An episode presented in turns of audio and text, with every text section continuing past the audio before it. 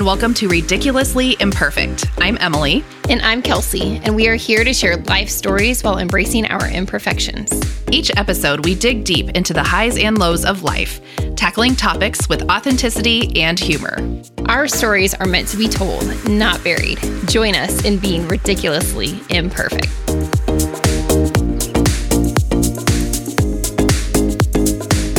Hey, hey, hey, welcome back. Hello, hello. How are you today? Oh, uh, it's fine. Everything is fine. It's fine. And so we're recording this on a Friday, and I have a kid with a sprained ankle, but I'm doing bunny ears, sprained ankle, for people listening in. Do you know what that is? What? Bunny ears? Quote- I've been wanting to do that. Margo told me about it. So I did I did air quotes, and Margo told me about the phrase bunny ears. Oh, I've never heard it I, called that. I had to stop her, and I'm like, because we were on the phone, I'm like, what are you talking about? What, what, what are bunny ears? And then she said that she heard it and thought it was really funny. And she goes, I bet Kelsey doesn't know what it is. So just slide it into one of your next episodes. And this was like a month ago, and I completely forgot until just now. I mean, I could see you doing it, so I knew what you were doing, but I was like, because little, little bunny foo-foo hopping through the forest. I mean, I don't know. I've never heard it called bunny ears. Which is also a really sad song. Is it? Yeah. Yes. We have That's a guest. True. I should say, before we get too deep into our bunny ear conversation, we have a guest in the room. Do you want to say hi? Hi. This Hello. Is our guest. Yeah. Hello, Chelsea. Chelsea. Hello. Chelsea Ricewick. She is joining us as our special guest today, uh, but we'll, we will get to that very soon. So if you hear a third voice, that is that is Chelsea with us. And actually, we have four people. Well, four breathing individual. No. No. Well, she is. Yeah, the dog. My dog, Ellie, is back. Ellie is back, and she looks incredibly excited to be part of yes. this. She's just going to slumber right through. Got a snoozing face. Okay, so Beckett is my kid, and I don't know if anyone can relate to this, but he, when he actually gets hurt, it's hard to believe him, the whole boy who cried wolf thing. And I know that you two can understand this knowing him, but he's one of those that will very much overreact to whatever happens. Well, yesterday he sprains his ankle or rolls his ankle, whatever. Maybe it's the same thing. Playing basketball with Knox, and he is limping through the house. And I'm starting to get a little annoyed because I'm like, dude, come on, toughen up.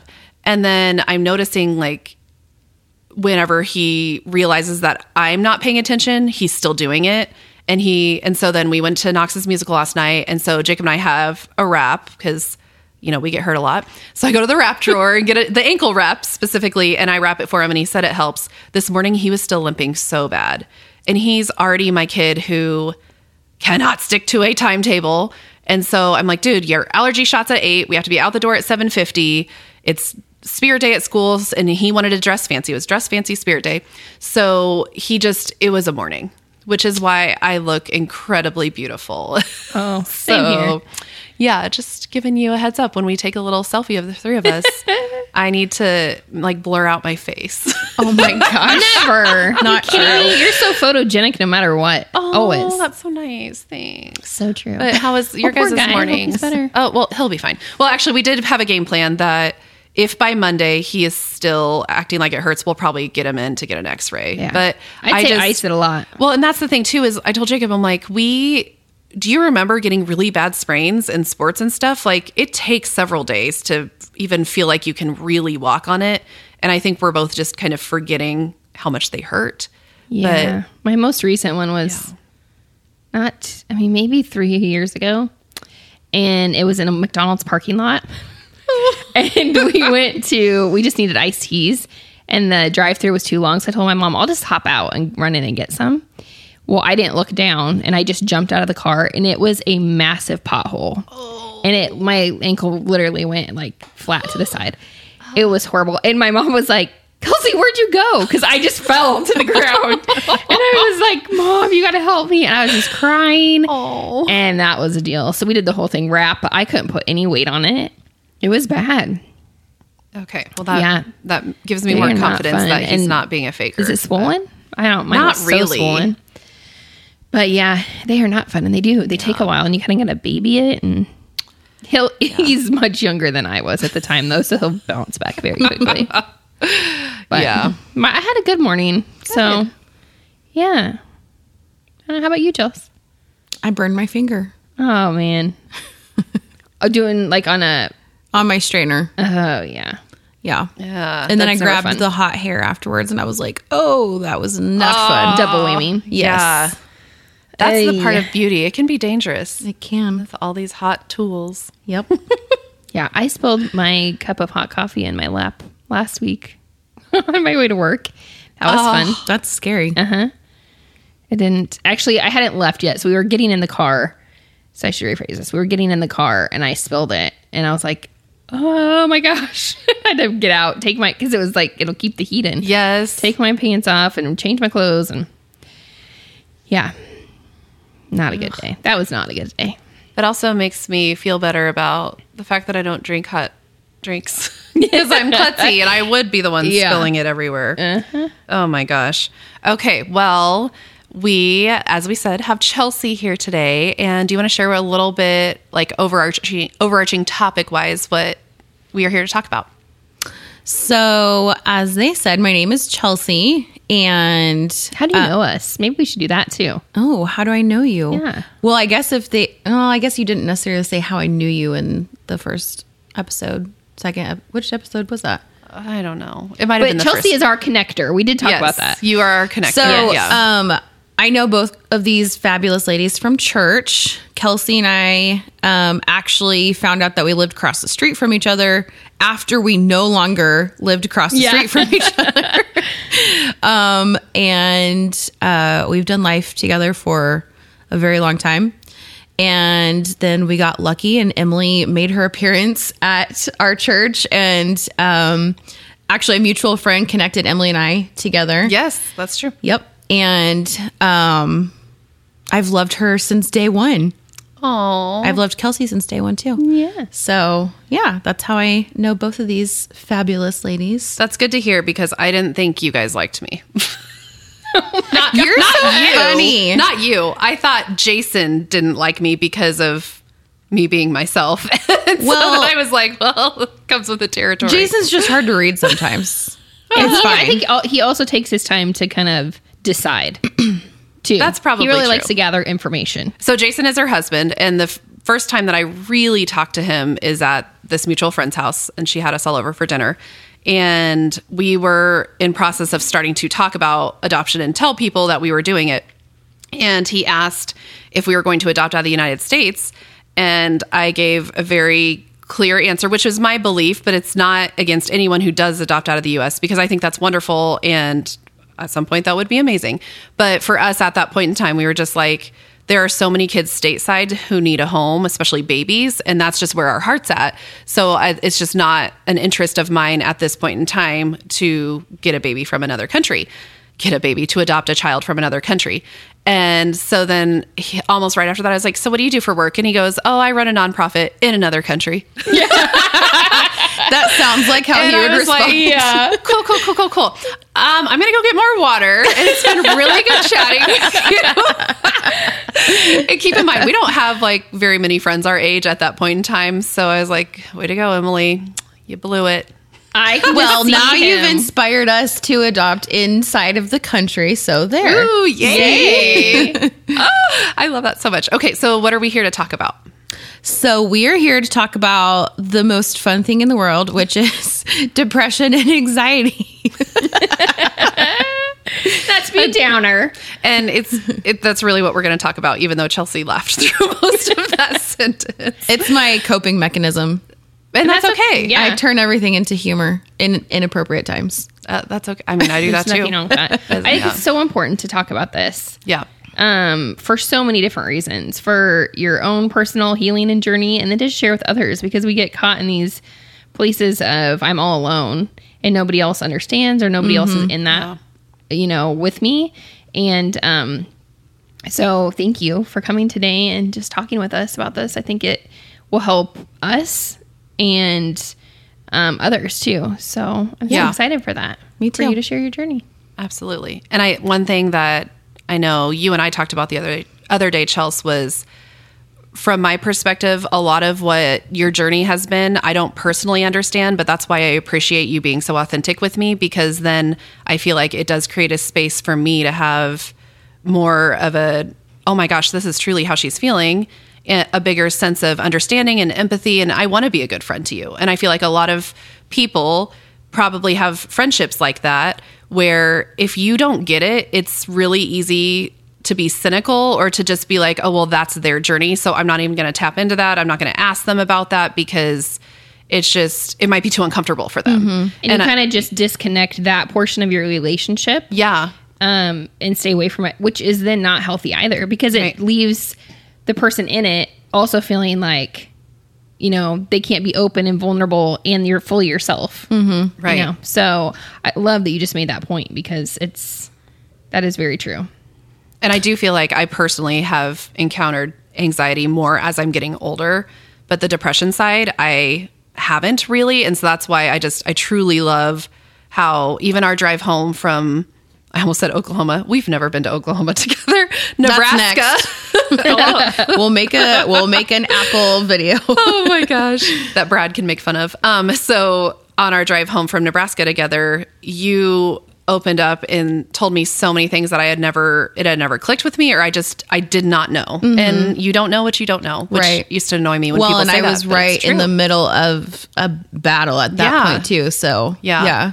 So can you take us back to, when do you feel like the first time was that you were sensing these emotions, or maybe that, like, retrospectively you were like, oh, I was this age and that's probably what was going on, but I didn't know mm-hmm. it? Um, that's actually a really good question, because I actually believe that the very first time that I experienced this was when I was seventeen. Um, but I didn't know, I didn't realize that that's what I was going through at seventeen until I went through it again. Um, I actually went through it twice before I, before I finally, it was the third time going through it that I realized, and I got, I had medical people speaking into my life at, at that point. Um, which is an, like, that's another, another story that I can talk about later, but, um, I had people speaking it, that were able to speak in and tell me, like, this is probably what's going on. And then after after identifying that and b- getting diagnosed and getting help with medication and everything, looking back, I was able to realize, like, oh my gosh, when I was seventeen and I went through this period, that was probably depression, and I had no idea. And my parents had no idea. They ha- did the absolute best that they could to support me um, with, you know, everything that was in their tool belt. Yeah. But the thing about depression is that it manifests itself in many different ways. And I was brought up in the church. I, you know, if the church doors were open, we were there. That was, that was my family. Um, and my mom volunteered at our church, worked at our church. Her uh, father was um, a worship pastor for years and years and years. So for me, the way that depression manifested itself was, it made the, your brain, this is something that I've been doing a lot of research on, your brain thinks thoughts that it has already thought, because it makes creases in your brain. And the more that you think a thought, the more you're going to think that thought. Mm-hmm. So um, I think that's really important to know, because in depression, at least for me, I can't speak for everyone with depression or anxiety, but for me, when um, when those thoughts start coming, you feel an emotion and you want to understand, why do I feel like this? So your brain starts trying to um, reconcile and pinpoint, okay, this is why, or this is why. And for me, it was a lot of spiritual warfare, and um, it it felt very isolating, because I didn't know why I was thinking things I was thinking, or why I was feeling the way I was feeling. And um, my parents, you know, did their best to try and help me. I remember sleeping a lot. Um, I had a job as a lifeguard, and that was actually super helpful for me, because I was out in the sun, mm-hmm. and they played really uplifting, like, you know, fun music. And so when I was at work, it was easier. And I would sit in the sun, you know, do my job, listen to fun music. Um, but as a seventeen-year-old, none of my friends I didn't think any of my friends would understand what I was going through. So I didn't talk to anybody but my parents. Mm. I was scared to talk to anybody else because I just, you know, I thought I was, I thought something was wrong with me. I thought it was my fault that I felt like that. I thought I'd done something wrong. Um, and that's a theme that continued even like other times, the other two times that I like went through like experiences. Um, and, you know, eventually it went away. And um, then I didn't have another, I guess, round of that until um, we went to Peru. So you're in high school. Do you get medicated in high school, or it wasn't until after? I did not get medicated in high school um, because nobody, that was never even a question. I gotcha. didn't see okay. any doctor about it. I did not see a therapist. Um, it was literally just a lot of chatting with my parents. And actually, okay. um, my friend, I had gone to youth group with her, and we were at a camp. Um, and I did talk with her um, youth pastor. Um, but again, like, and back in the day, um, mental health was not nearly as... Um, talked about right yeah. as it is now. Mm-hmm. Yeah. And I'm a huge advocate for that. Um, because now I believe if a seventeen year old was going through, you know, the same thing that I was going through, I would be much more quickly to say, we need to like, this sounds like a, like we need to talk to a doctor. We need yeah. to talk to a therapist. Mm-hmm. Um, not that youth pastors don't have great, they're great. Right. Mm-hmm. But they're, they're, they have a specific job set. Right? right. And I am, I'm a firm believer that you go to the right professional for whatever it is that you're going through. Yeah. Right. And that would have been better for me had we known that that's, yeah. but we just, we just didn't have the tools. We didn't know. And that's why I think talking about it is so important, because especially if you're the parent of a child and you as a parent have never experienced that, then you don't know what to look for because you've never been through it, mm-hmm, you know? Yeah. So I just think it's just empowering to have like that knowledge of what it could look like, you know, so that you can be um, in your child's corner the best that you can be. Yeah. Yeah, that makes sense. So can you describe, because I know you've described this to me, when people hear the word depression, they think sad. Yes. Can you describe what it means to you, like the emotions, the physicality, like what, when you feel that way, and or maybe even how you felt in high school, like can you tap into any of that? Um, so I would say one of the most common themes for me anytime that I am, uh, or have felt depression would be, it's kind of an out of body experience actually. Because I literally feel like I'm two different people. And I used to say that when I was really struggling. I would say there's normal Chelsea and then there's depressed, anxious Chelsea. And they are completely two different people because they don't think the same way. They don't feel the same way. They don't act the same way. Um, at least in my in my mind, that I, I feel like they're very different. Um, so in high school, you know, it was a lot of... I was really tired, and sleep was one of the ways I could escape, if that mm. makes sense. So if I was sleeping, I wasn't thinking, yeah. right? I was dreaming or whatever, you know? Um, and that's actually probably been very common, a common symptom. Um, anytime that I've had those experiences is wanting to escape by sleeping, um, because that quiets the voices or the feelings. Um, and then it's less time dealing with it when you're awake. Um, and it's just like this, I, it's like a feeling in your chest, like something's sitting on you and something's bothering you, but you have no idea what it is. And you are trying so hard to figure out, why do I feel like this? Yeah. And the problem is that your brain tries to rationalize why you're feeling the way you're feeling, but it's a chemical for most people that have been, di- like who are diagnosed with depression and anxiety, they have a chemical imbalance. You can't fix that with, you know, like you're not gonna be able to fix that by yourself. Yeah. Mm-hmm. At least I don't, I don't think so.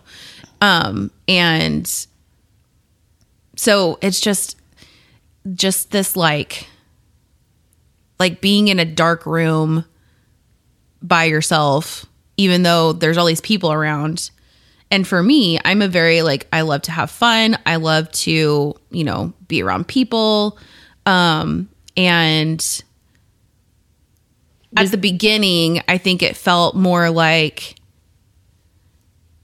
like being alone, but not being alone. I don't know if that makes any sense, but feeling like I was alone and trying to be a part of something, but I couldn't fully immerse myself in whatever was going on. So do you step back from being with your people and being surrounded by people when you're in it? Or do you still go and like to do those things, but you feel like you're not immersing yourself?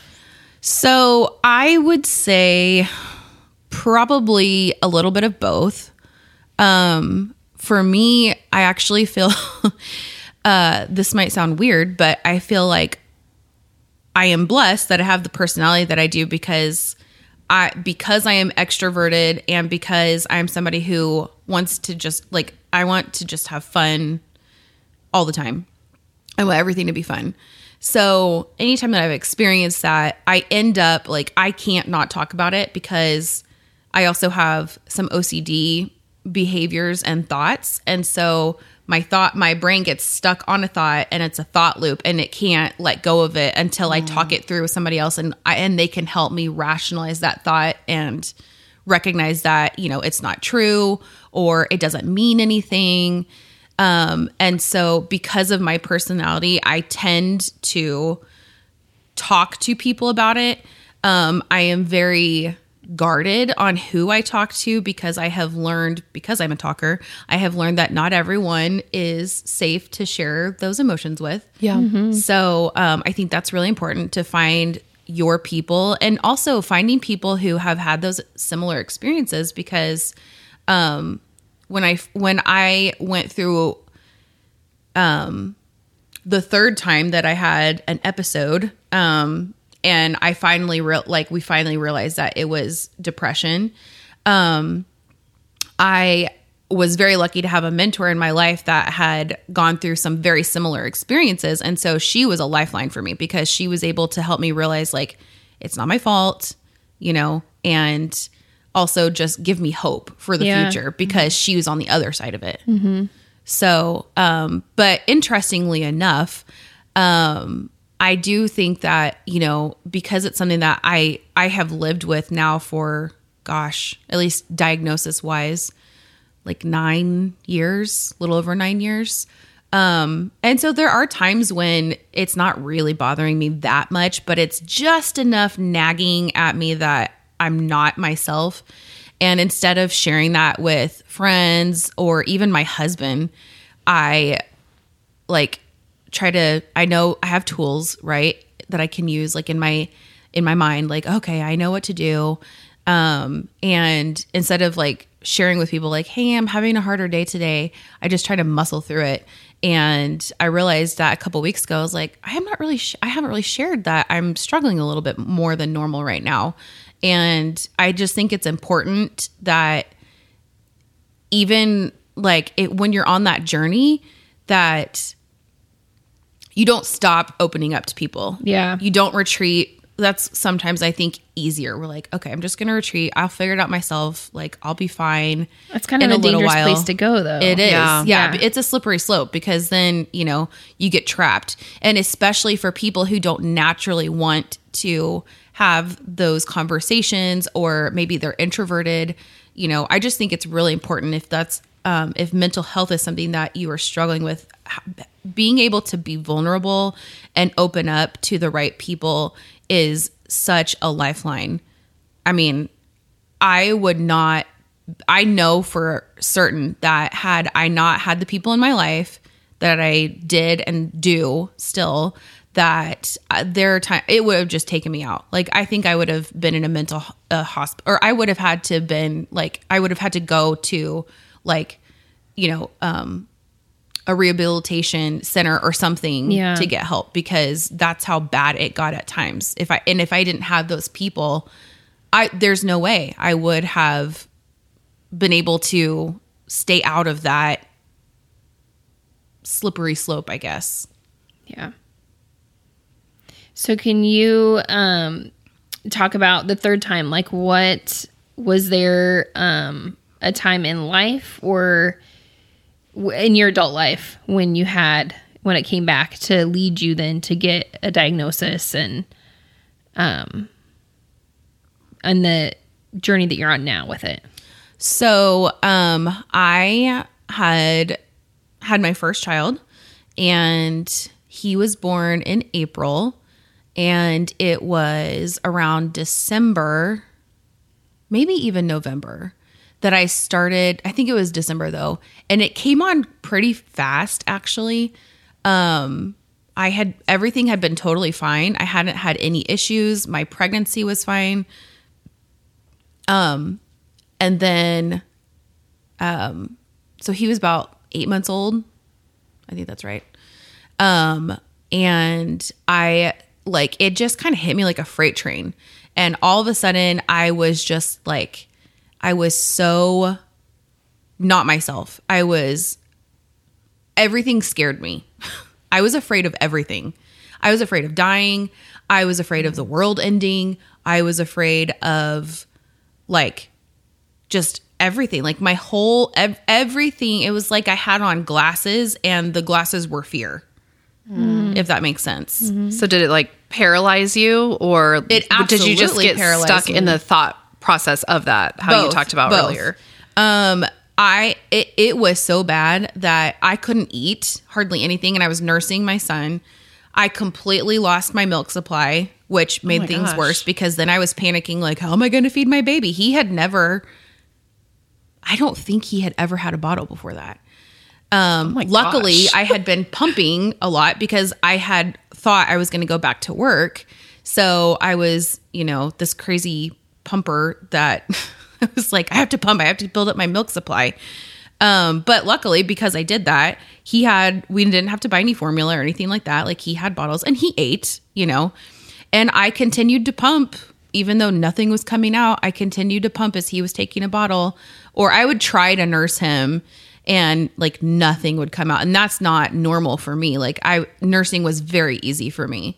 Um, so I lost probably about ten or fifteen pounds in, like, I don't know, maybe like two weeks. Like, it was not good. Um, and again, all I wanted to do was sleep, because that was the only way I could escape this feeling of fear. Um, and, you know, in my mind, I tried to justify, why am I feeling like this? Like, what's happening? I did something wrong. I deserve to be punished. Like, that's what was going through my head, was, you know, all these really negative thoughts that were not true. Um, but, you know, we hadn't been down the mental health journey train yet. And so everyone in my life was doing their absolute best to, like, support me and help me. Um, and I remember it was when, if everybody remembers when um, the Mayan calendar ended, it was like, what, December twenty-first or something like that of two thousand twelve. Something, it was like somewhere, sometime in December in two thousand twelve. Oh my gosh, that's right. Yeah. I'm remembering and, now. You know, most of the world is like, oh, ha ha. Like, we are about all of those things, right? Well, I was in the middle of this like fear thing. And for me, like, that kind of stuff is very triggering for me. And that's one of the things that I've learned. I have learned what my triggers are. And um, now I know to just stay away from them. But at that time, that was very triggering to me. And I was like, this is silly. I know that there's, like, rationally this, I should not be afraid of this. And so in my mind, I was like, okay, once we make it through that day, then I, this will go away. Cause I was, I was convinced that I was just, like, so scared of this Mayan calendar thing. Well, the day came and went, surprise, surprise. And I still felt the same. Oh. And I was like, oh, that's not what I was afraid of. And um, I think I was in a lot of denial. I had my my mentor, actually, that had gone through the similar experience, said to me, she was like, have you considered that this could be a medical problem? And mm. I, like, anytime somebody brought that up to me, I, I I just said, no, there's no way it's that easy. That was my thought. There's no way it's that easy. That's an easy solution. This is, I'm a mess, and it's my fault that I'm a mess, and it's my fault that I feel like this, and I have to fix it. That was kind of my mindset. Nobody else can fix it. Only I can fix it. And why do you feel like that's what your perspective was? You know, I honestly, I'm not sure why. Why? I, I really don't know why. Um, I don't know if there was something, you know, that I that I heard growing up that I like buried subconsciously that made me think that that was the case. Um, I think part of it is probably that mental health really was not talked about yeah. when we were growing up. And if it was, it was as a joke or it was making fun of someone, yeah. you know, um, like making jokes like, oh, they're off to the loony bin, or, you know, mm-hmm. like yeah. um, making fun of mental hospitals. And after visiting a mental hospital um, and seeing like what they really did, like it's not, oh, it's, it's not a joke. It's horrifying. Not funny. It's horrifying. Um, and I, I, you know, I still make jokes, like, don't get me wrong, but I think that it's really like, that is what it is, is talking about it, getting like, getting it normalized and understanding that there's nothing wrong with you. Well, there is actually something wrong with you, but it's not your fault. Right. And right. It can be fixed. Right. So you felt like you're probably a little defensive. Yeah. I think I was, def- I, and I, re- I honestly, I think I was just in major denial, and I, yeah. I, I don't know. I think it's very self-deprecating. Oh yeah, of course. Especially when someone comes to you with love. Yes. And they're saying, hey, I'm telling you this because I want you to know I love you. Right. And I think that this could be beneficial. And those are some of the hardest conversations to have ever. Mm-hmm. And so that is the hard part, because I know that people have come to me with things and my knee-jerk reaction is to be defensive. Right. No, no, no. That's not, that's not what it is. I'm fine. So yeah. I, and I think that's a very human response, the yeah. response that you had to that. So I knew that I wasn't fine, but I, I think that the biggest thing was I was convinced that I deserved, I had done something wrong, and I deserved for whatever, whatever I had done wrong, I deserved to feel the way I did. It was my fault. Mm. Um, and it wasn't until, so my friend had, you know, mentioned to me, I think more than once, honestly. And then my father-in-law is a uh, family practice uh, doctor. And he had actually mentioned it to me too. And like, and to my husband, and just said, hey, you know, this kind of sounds like postpartum. Um, and, you know, had given us a prescription for me. Um, and when we hadn't gotten it filled, actually, I think maybe my husband had gotten it filled, like just trying to be proactive, but he didn't push it on me. Um, Which I think is important. Like, he was listening to me and letting me guide that that part. And I will never forget, we were getting ready to go to a Christmas party, an ugly sweater Christmas party. And Christmas and holidays, every all the hol- like m- my husband and I both, like, we love Christmas, we love the holidays. Like, there's just something magical about it. And I remember being so upset that I was feeling like this during the holidays. And, um, so we were supposed to be going to this Christmas party, and I was standing in our kitchen. My pulse started racing, and like, I couldn't catch my breath, and I felt like physically sick, and something clicked in my head. And I was like, I told my husband, I was like, you need to call your dad. And he said, why? And I was like, something's not right. So he, I, we call his dad, and I tell him what's going on. He said, Chelsea, you're having a panic attack. And I said, oh. And he said, you need to go sit in your bed, turn on something relaxing, and you can breathe into a paper bag, and you're going to get started on medication because you are having a panic attack and you have postpartum depression. And it wasn't until I had the panic attack that I finally was able to realize that there was something physically wrong with my body. Um, it was the first time you felt it. It's the first. No, actually, it wasn't the first time I physically felt it. I had physically felt it like since the beginning. It, I was nauseous, sick to my stomach. I, my hands, my, the palms of my hands get very um, tingly. And they make me want to, it makes me want to clench my fist. So I press my fingernails into my palms. Like, it just is very uncomfortable feeling. Um, And I had had that for probably two weeks where I'd been clenching my fist, clenching my hands, because that was the only thing that made them feel better. It, okay. it, it, and you know, now that I think back on it, I probably had adrenaline like just pumping through my veins and, you know, cortisol and all of the yeah. bad hormones.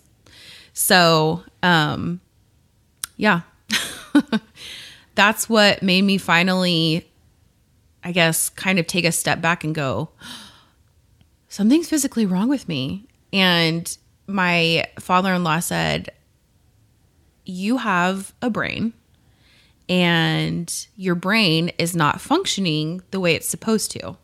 I was like, okay. And he said, if you had a broken arm, you wouldn't say, this is my fault, I have to fix it. You would go to your doctor and you would get a cast. Right. I was like, oh, that's true. And he said, so your brain is broken right now and your brain needs help getting fixed. So that's why we use, you know, that's why we have doctors. That's why we have medicine. That's why we have therapists. And that was the easiest explanation I had ever heard. And it finally took that weight off that it was my fault and my responsibility to fix this. Mm. So I got started on medication and, you know, it was, it didn't kick in completely right away, but I've been on medication off and on ever since. And excuse me. Um, so in that journey then, when did you see, how long would you say it took to see kind of the light again, where you could feel and see a difference in yourself that, you know, was sick, in yourself that, oh, this is how I should feel, mm-hmm. and this is good? So I think that it's been a long journey, and what I've come to realize is that it's probably a journey I will be on in some capacity for probably the rest of my life. And I've stopped fighting that and started accepting it and trying to figure out, you know, how can I use this to help other people? But um, I would say with medication, um, I had two different types. I had one that builds up in your system over time, and I had one that acted immediately. Um, and the combination of the two was enough to give me relief immediately. Mm-hmm. I did not completely feel like myself, but that impending doom feeling was not just hovering over me all the time. And I was finally able to just sit and relax. I mean, my husband and I love watching movies, and I could not even watch a movie without being in fear. I remember we went to The Hobbit, and I, there had been like a shooting in, I think, a Colorado movie theater, mm-hmm. like weeks or months before or something like that. Oh, yeah. And I remember thinking the entire, I could not stop looking behind us in the theater because I was convinced. I was like, I have to figure out what I'm going to do if a shooter appears. I mean, it was that kind of stuff. So it wasn't the movie itself. It wasn't it the was... movie. It was like, it was literally just life. Like, I was scared uh, of life because I wanted to live my life, right? Yeah. I didn't want it to be taken away from me, which I think is normal. And I, yeah, I just was, I, I was just so, I just fear. It was just so much fear. Um, um, but I think it's also important to know that that's not necessarily what everyone experiences. Right. Yeah. Um, you know, that I think can probably, if I had been talking to anyone else who had experienced mental health issues, they would be like, oh, you're probably, you know, whatever, depressed, anxious, whatever. But um, it doesn't always look like that. Yeah. Okay. I thought you were going to say because The Hobbit is a terrible movie and that's why you were in fear. Well, you and I are different and I don't so, share your opinion. I, I've watched The Hobbit again since going to the movie theater. I probably should. I, like I don't it. know if I should give it another chance. So my high school boyfriend made me sit and watch all the Lord of the Rings in one day. And I mean, I, that's a lot. I don't think that's the best immersion therapy for someone who's not really into that. And so, and he had already read the book, The Hobbit, at that point in time, because it's back in mid, early two thousands. And so Jacob and I go to The Hobbit together, and I had like a vertigo attack. And the next day, like I was in the kitchen talking to my family, and what was coming out was like, uh, blah, blah. Jacob had to take me to the E R. It was a crazy thing, but it started during the Hobbit movie. Oh so I was gosh. like, I have a Hobbit movie story too. So then Jacob and I always joke about that weird time frame in my life where my vertigo was like so bad that I couldn't even talk. It mm-hmm. was crazy, crazy. So anyway, that's neither here nor there, but sorry if you like The Hobbit, for anyone listening, I'm sure it's delightful. I know my sister loves all of those movies too. I just like fantasy and the books. And see, I do too. So maybe, I don't know, maybe I should give it another try. We'll see.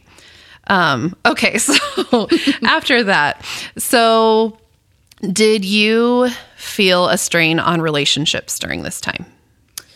Um, during, okay. So when I was going, when I was, when my oldest was, you know, eight months old and going through all that, no, I didn't feel a strain on my relationships then, but because it's been a journey, like, you know, for nine years almost, um, there have definitely been times that I have felt a strain on my relationship. And I think it's just a piece of, it's a piece that I have to, um, account for, I guess, if that makes sense. Um, so, you know, my husband is very supportive, but he, what I realized, um, not at the, not at the beginning, not probably even at, well, I guess more the middle, if we're talking about from the beginning to now, um, that I didn't realize how much it affected him to feel like he had to be strong for me all the time. Yeah. Um, and he felt like if he was having a bad day or if he was feeling, you know, anxious about something, he couldn't share it with me because I couldn't handle it. Mm-hmm. And the reality is I probably couldn't have handled it, you know? Um, and that is it. I hate that. Um, but that's why I think it's really important to have a community around you so that, you know, all the burden does not go to your spouse, um, or to one person. Um, so for me, you know, we are very blessed to have like community around us. And I don't think that that's the case anymore. I think that now we've got people that that we can um, share our burdens with.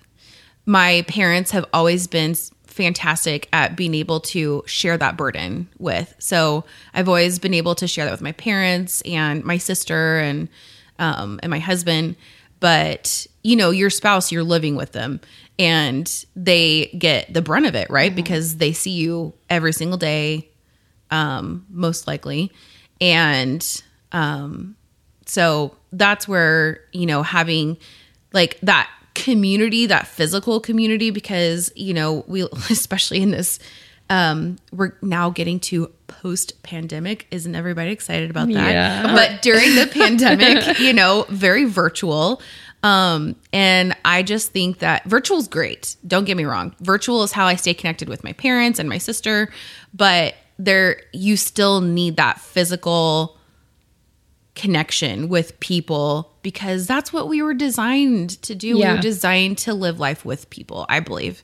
So, um, that is probably the biggest thing I could encourage anyone struggling with mental health is to find a community that will support you, that can handle sharing your burdens with so that, you know, all of the weight isn't on you, all of the weight isn't on your spouse or your kids or whoever it is that you're with, and especially if you're alone, um, because that's what's going to get you through to the other side.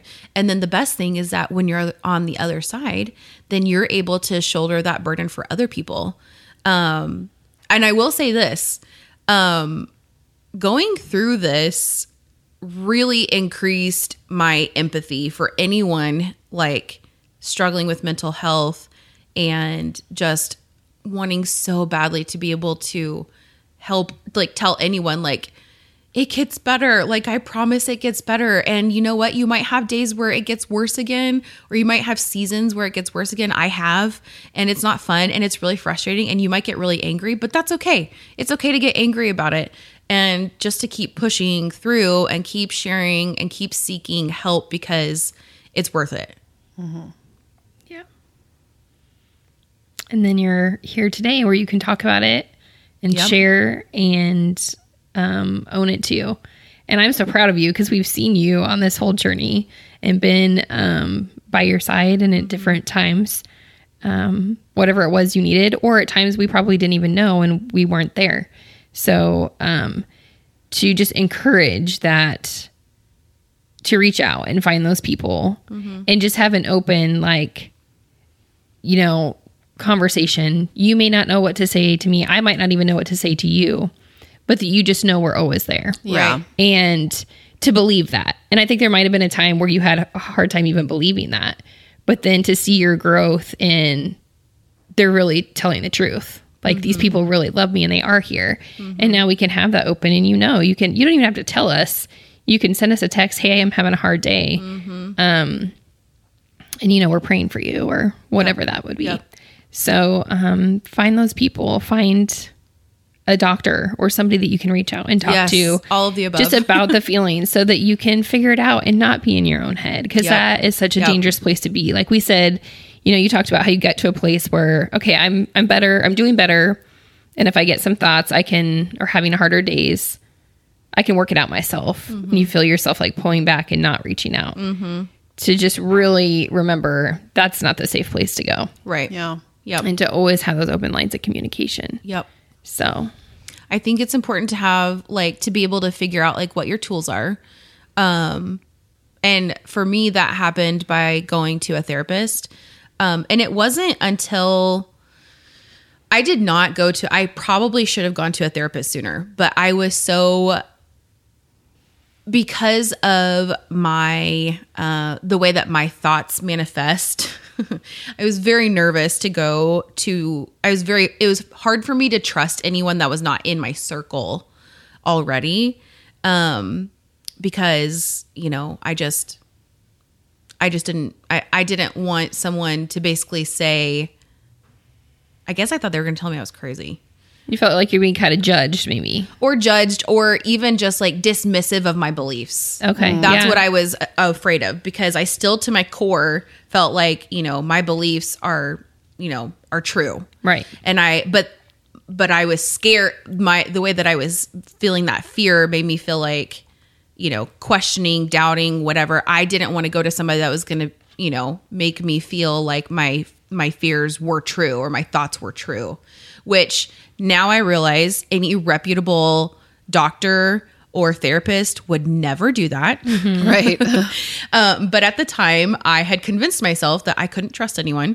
Um, so I finally got to the point where, because the, the fun, I say that sarcastically, thing about depression and then anxiety. And I don't think I had anxiety issues until I had depression. Um, depression came first, anxiety came second.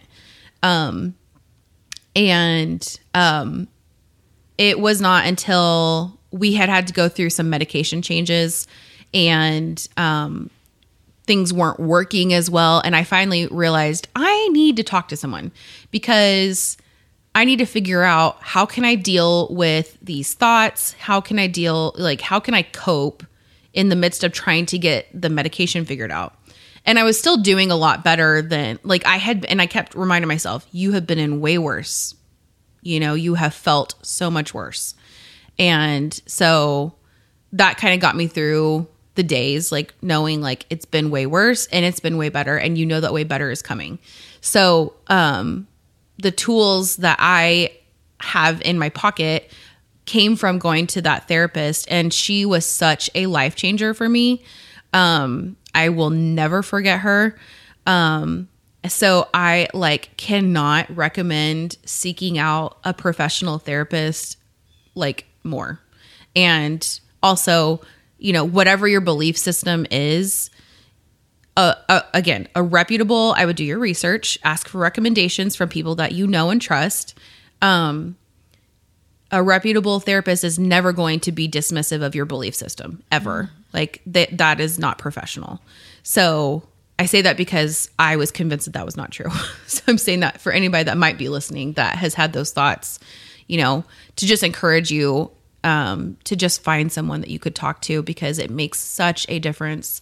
Because there are days when, you know, you just need to, for me, it's like being creative. I love being creative. And so Um, and I have found that when I have something to do, I'm a stay-at-home mom. And so it's very easy to just sit in my bed and turn on the T V. Mm-hmm. Now, don't get me wrong. Emily and Kelsey know this about me. I love T V. I love a good T V show. I love a good movie. I'm not saying that there's anything wrong with that, but you can get stuck just sitting there watching T V, and then for a while it works, and then your thought, then it's not stimulating enough, mm-hmm. and your thoughts start coming in, and you're like, ugh. And then, um, you know, you're like, okay, we can either sit here and think like this, or we can do something. And it's hard yeah. to get up and do something. It really is. You so, kind of had to learn your limits and your boundaries. Absolutely. So that it didn't go and from something you journey. enjoyed to something that became harmful. Exactly. And would lead you down yes, the wrong path. Absolutely. Yeah. And for me, I have realized too, like, um, because I am somebody that enjoys T V, um, I've had to realize like my limits even on what types of shows and movies I'm watching. Yeah. And, you know, during seasons, I, there are certain shows and movies that I just love to watch, and there are other seasons where I'm more sensitive and I'm like, okay, that's not a healthy show for me to be watching right now because it triggers this or it triggers that. So I think learning those boundaries for yourself, um, and then learning what you can do to um, help yourself in those moments, in addition to also having that community. Mm-hmm. I think you need all of those things, and there are so many resources now. Yeah. Um, and I think that the world has really, I mean, at least the United States, I think as a whole, mental health, like that stigma is coming off. Yeah. So mm-hmm. I think that, you know, we've got resources that we didn't have before. Right. And I want to share a couple statistics really quick. So this is from A D A A dot org, which is Anxiety and Depression Association of America. And so generalized anxiety disorder affects six point eight million adults, or three point one percent of the U S population, yet only only forty-three point two percent are receiving treatment.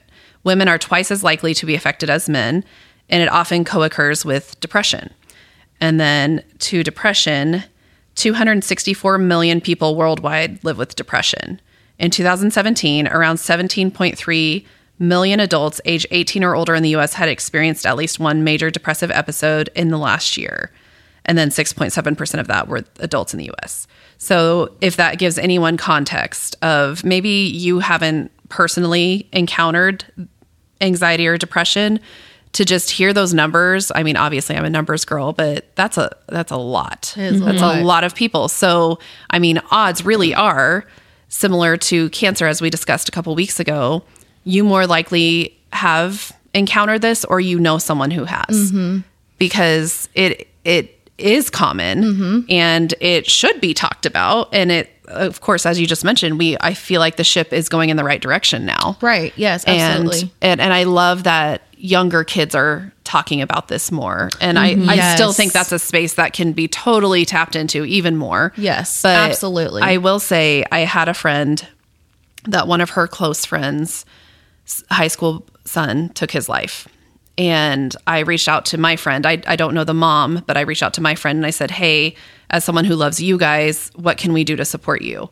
And she said, what you can do is when your kids get home from school, start talking to them right now about their mental health. Mm-hmm. And she said, your boys are not too young.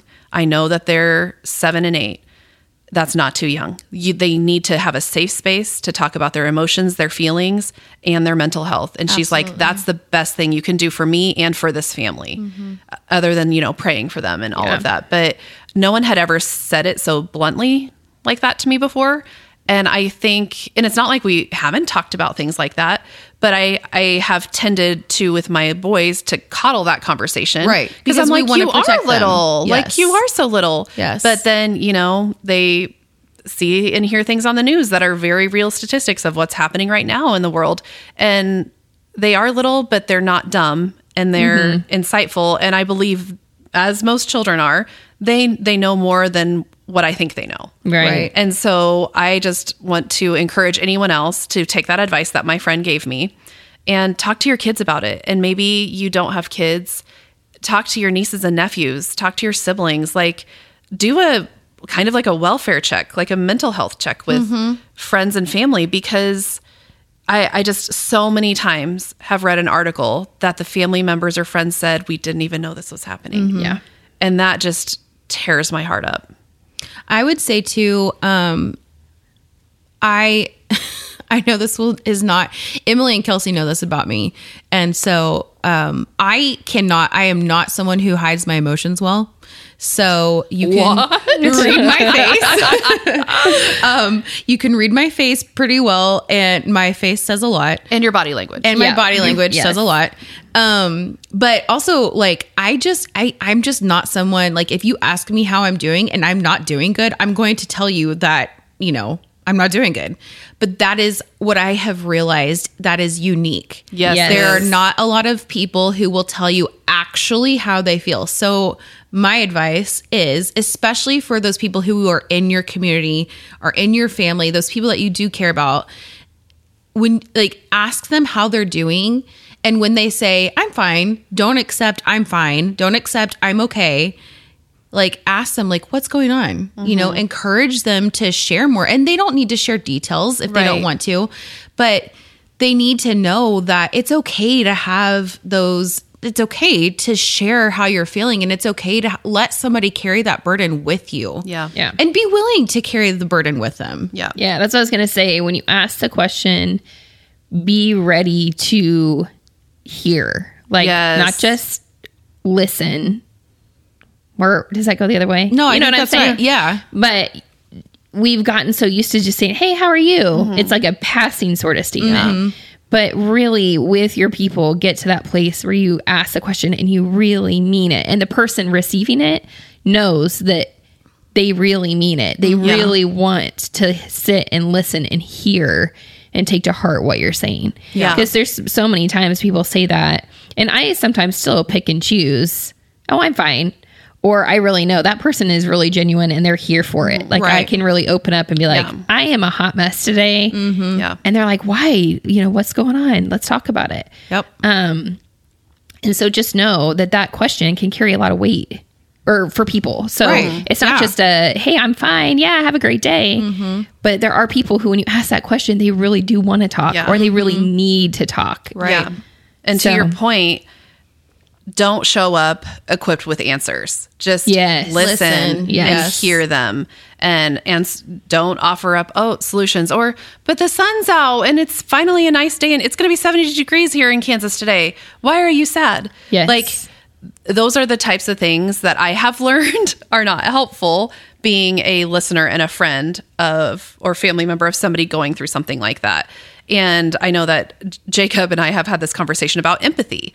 Well, just because somebody's going through something doesn't make it any less real for them just because you have no context for what's going on. Mm-hmm. So then just sit in a safe space and listen and be a friend, be be a someone that they can just pour some heart time into and just say like, hey, I'm really not okay.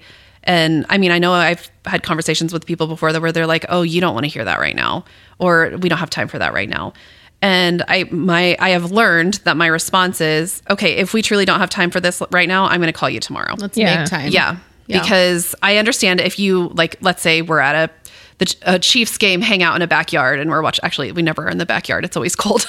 We're in the house watching a game, and there's a group of people in the kitchen, and someone were to say something like that, I totally get it. When it's not at the time or place, that makes sense. And yeah. you don't ever want to, like, bombard somebody and all of that, because I know, like, you have a specific subset of triggers. Well, mm-hmm. everyone is going to have their own specific subset of triggers. And so I think that just, like, recognizing, hey, I see you and I want to make time and space for you. Because I mean, we just ha- that just happened this week. yeah. Yeah. But one thing, like, you talking about that um, just reminds me that, because Emily, you know, is saying, okay, I've never personally experienced this, um, but I want to be there for you. That is something that is, I think, for someone who has been in the, that position where, you know, I have had episodes, I have had anxiety attacks, you know, that is so good to hear. Like you, like just telling someone, I can't understand, I can't completely understand what you're going through. I mean, my own mom has had to say that to me many times. Um, it does not bother me. It doesn't hurt my feelings. It does. All it does is make me feel like they care about me. Yeah. Mm-hmm. They care. They don't know exactly what I'm going through, but they care so much about me. And just knowing that somebody cares about you is so helpful. And as someone who, um, has depression and anxiety, um, It it is, I think, the two things that are so, like, if you feel like you, you need to say something to someone, I'm sorry you're going through this. It sucks. That must yeah. be really hard. And there's hope. Mm. There's hope. Um, so you validate and encourage. I think validating like and encouraging are so, because I think letting them know, like, yeah, this is real for you. I get that. And it does suck, and I'm so sorry that you're going through this, and and helping them to know, like, I know it might not feel like it now, but, you know, um, my friend Chelsea on the Ridiculously Imperfect podcast said that there's hope, yes. and she's gone through it. So well, I, and I think that that's okay yeah. to share with them, because they that's what, that to me, I pray for that every single day. I'm like, God, give me hope today, because that, when you have hope, you have the strength and the will to keep pushing through whatever it is you're going through. Mm-hmm. When you lose hope, that's when you start to retreat. Yep. And so that, giving them the validation and the hope, is empowering. Exactly. Instead of, it's so nice today, the sun's out. Smile. What? Yeah. Mm-hmm. That's not true. Yeah. That is the opposite of. That steals their hope. Yes. Puts them back in the dark room yeah. and just dismisses well, and I everything think it, that they're feeling. It goes more towards the, what's wrong with you? This is your right. fault. Yeah. You mm-hmm. know, that's where people start feeling like that. Yeah. yeah. Because they're like, oh, yeah, what is wrong with me? Why don't I feel X, Y, Z? Yeah. Yeah. Yeah. Do you have any, as we're getting closer to the end, do you have any final bit of advice? So you've, I love that advice for any friends who want to help encourage and be there, is to obviously show up, validate, and encourage. So anyone who maybe they are sitting in that dark room right now, mm-hmm. or, and maybe it is a high school kiddo, or maybe it's a, you know, a successful career person, and they have so much busyness around them, but they just aren't taking the time for themselves. Mm-hmm. Whoever this person is that needs to hear this today, what would you like to say to them? I would say it's more important to make that time for yourself than anything else you could be doing.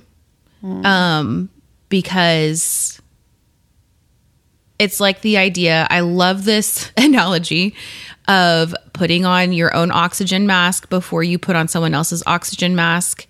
Um, and I'm going to, I know that we, this is not a faith-based podcast, but faith is a huge part of my story. Mm-hmm. So, um, I think it's important to note that people, like Christians in particular, I think we tend to um, take on this, help all these other people, because that's what we're supposed to be doing. And I say supposed to with, um, what do we say? Bunny ears? Bunny yeah. ears. um, uh, that you should not minimize taking care of yourself mm. um, because you can't love others. It, you know, if we're talking about faith, you know, we're told to love others as ourselves. Well, if you're not loving yourself, how are you going to love others? Yes. Um, so I just think that that is so important for people to hear. Um, and then, you know, a couple of like resources that I, that have been very helpful for me, in addition to um, a good doctor and a good therapist, Doctor Caroline Leaf. Um, is a neuroscientist, and she has a podcast. She has a very active social media account. She has written very many books um, and devotionals. She is very helpful at explaining the science of what is going on. And it just, it is so helpful to hear, oh, this is what's happening. Yeah. I'm, o- I'm going to be okay. This can yeah. be fixed. Um, so I think she's a great resource. Um, and then honestly, the Enneagram has really helped me with learning about myself and learning about, um, what I can do, like when I'm in the dumps, mm-hmm. other ideas of what I could be, like things that, you know, could help me to move the needle a little bit. Right. Um, so those are just a couple of resources that I use. Um, in addition to, I think number one is community, and doctors, which that includes, I'm including therapists in that. And yeah. then the second are these other things. Okay. Yeah.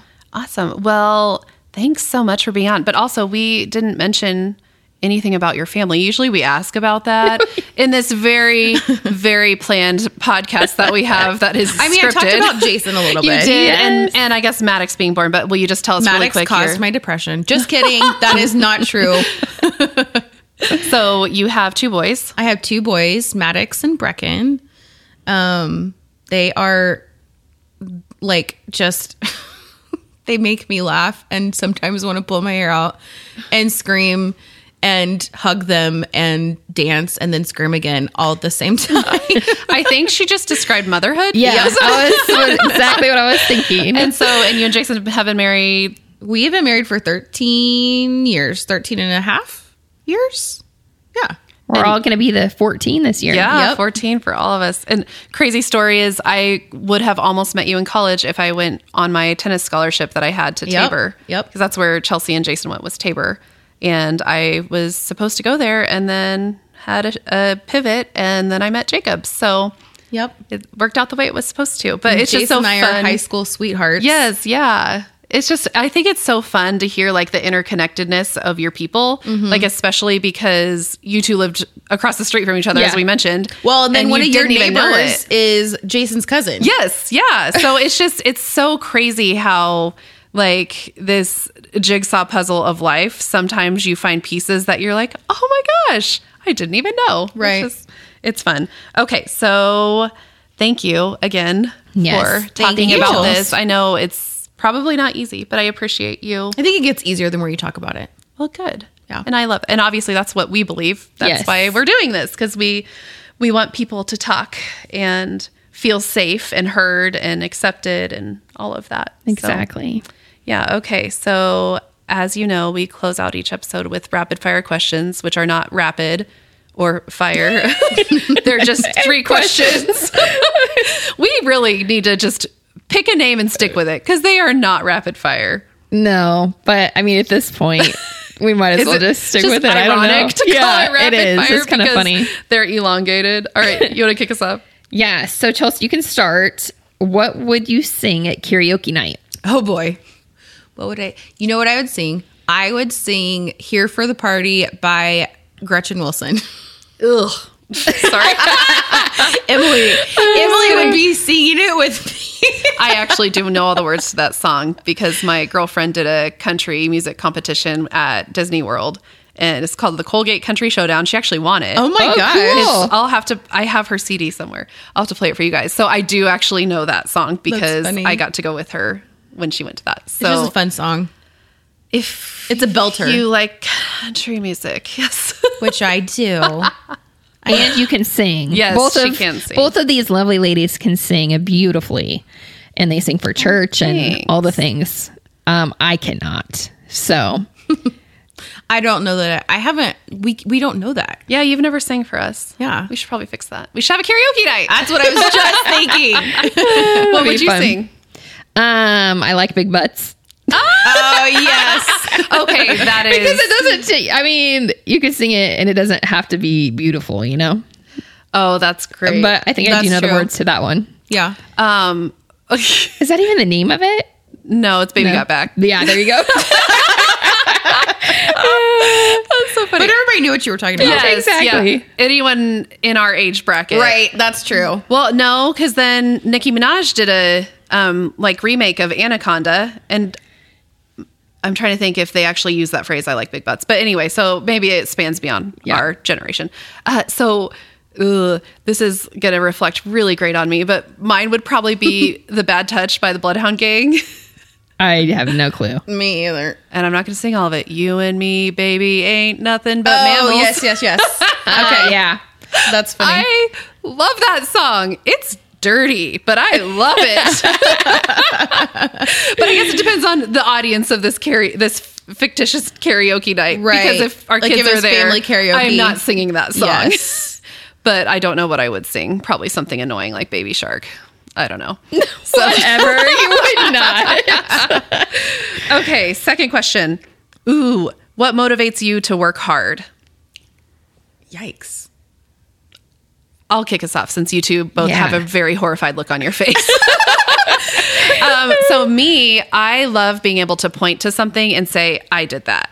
And it's more of like an external point. So that's why I love like my D I Y projects around the house, because I can point to the cabinets in the basement and say, I put those together, and point to my fireplace and I'm the one who painted that. So what motivates me is, I think, just not necessarily accolades, which are nice, but just the personal fulfillment of being able to say, I did this, you did this, no one else did this for you, this was all you. So I think that's what motivates me. I think what motivates me is, um, as I mentioned before, I like to have fun. So if there is something that, if I work hard and it's going to get me an experience or, you know, time with friends or um, a trip or something like that, that's probably, or time with family. Yeah. I think that's what would, that's what motivates me. Nice. I like to have fun. What about you, Kels? Um, I don't know. I think that's something that's kind of built into me. So I don't know if there's anything that necessarily motivates me. Huh. Maybe if I had a specific thing like I was working towards, I would push a little harder. But I feel like in most things I do, I try to give it my all. And that's just kind of how I was raised. Work hard, play hard. Yeah. And so really in anything I do, I try to do my very best. I'm also a perfectionist deep down inside, which sometimes doesn't always show through, but I struggle with it internally.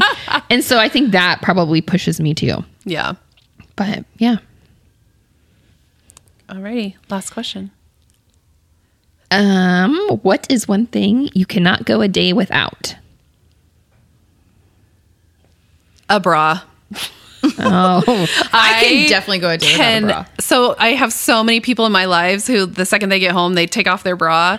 And like, I'm assuming they usually have a shirt on, or maybe not. I don't care. To each, to each their own.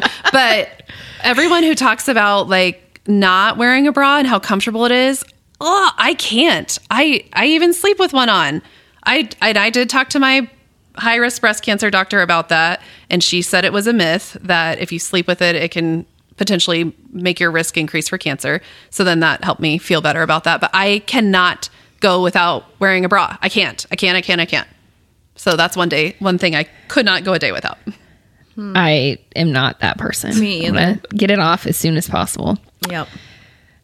Oh, I don't know. My coffee, that's the first thing I go to in the morning.